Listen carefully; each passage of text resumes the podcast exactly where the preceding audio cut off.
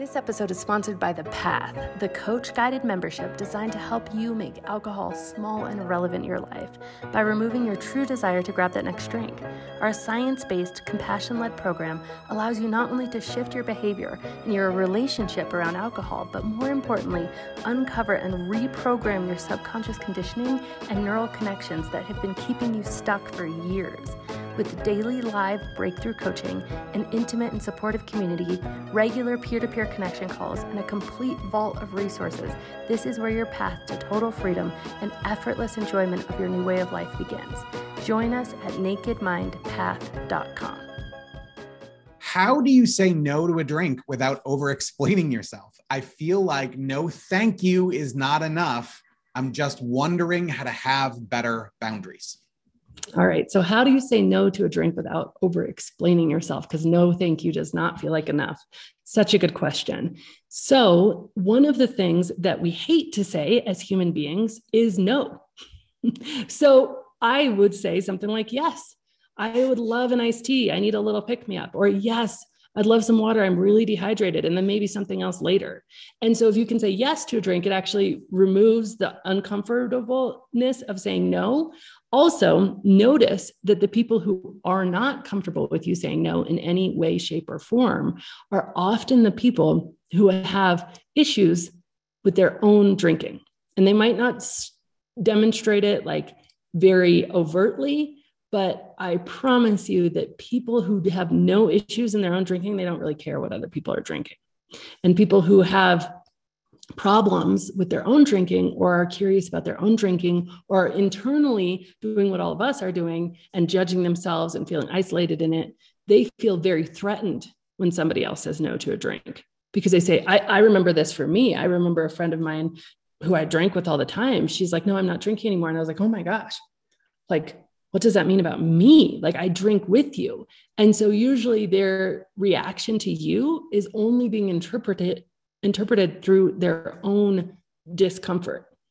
And because it means you're holding up a mirror. You're saying, well, hey, I looked at it. You might need to look at it too, no matter how nicely you want to say no. So that's sometimes why, you know, a no thank you might not be good enough for somebody. But the conversation at the end of the day gets as much energy and attention as you allow it to get. We truly teach other people how to treat us all the time. And so if you're like, oh, no thanks, I don't know. I mean, I, I'm just, I don't know. I just, I'm just trying to not drink as much right now. Like they're going to use that as an invitation to twist your arm and say, hey, wait a second. No, no. They literally will think it's their job to convince you to have a drink. But if you're like, no, thanks. No, I'm just feeling better not drinking and you just stop it, they'll be like, oh, okay. You can have a closing statement instead of an opening statement. And it might not even be the statement, but it might be your tone of voice. Another great thing to do is just to already have a drink in your hand. That's one of my favorite tricks is because people don't actually care what you're drinking. They just care that you're drinking because they assume it's alcohol. So I would go, you know, I would even do something like in the early days when I was feeling really uncomfortable. Well, this was actually when I was pregnant. It wasn't after I stopped drinking officially, but when I was pregnant and I didn't want people to know, somebody would come around and order drinks and I'd be like, yeah, I'd like a vodka tonic. And then I'd walk up to the waitress. I'd be like, I'm going to the bathroom. I'd walk up to the waitress and I'm like, hey, hold the vodka on that one and all the rest of them. And she would, she would just bring me tonic water. And I remember it, some of those nights, people being like, wow, Annie, you really need to cut yourself off because I was just so, um, so, you know, being myself and and that was just fine. But the reality is the conversation can expand or contract to how much energy you put into it. And you can make that no no thank you. I'm good. You can make it an, a closing statement. Hey it's scott pinyard head coach here at this naked mind are you ready to make instant changes to your drinking? The answer is not in restriction or deprivation, and you don't need more self control. I am here to tell you that you can break your patterns and habits and finally feel liberated from alcohol. You can return to a life where alcohol is small and irrelevant for you. It's a non issue. Take it or leave it.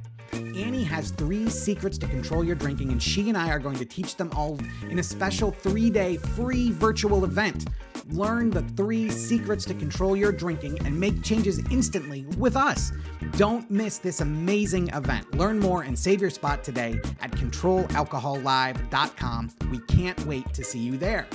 And as always, rate, review, and subscribe to this podcast as it truly helps the message reach somebody who might need to hear it today.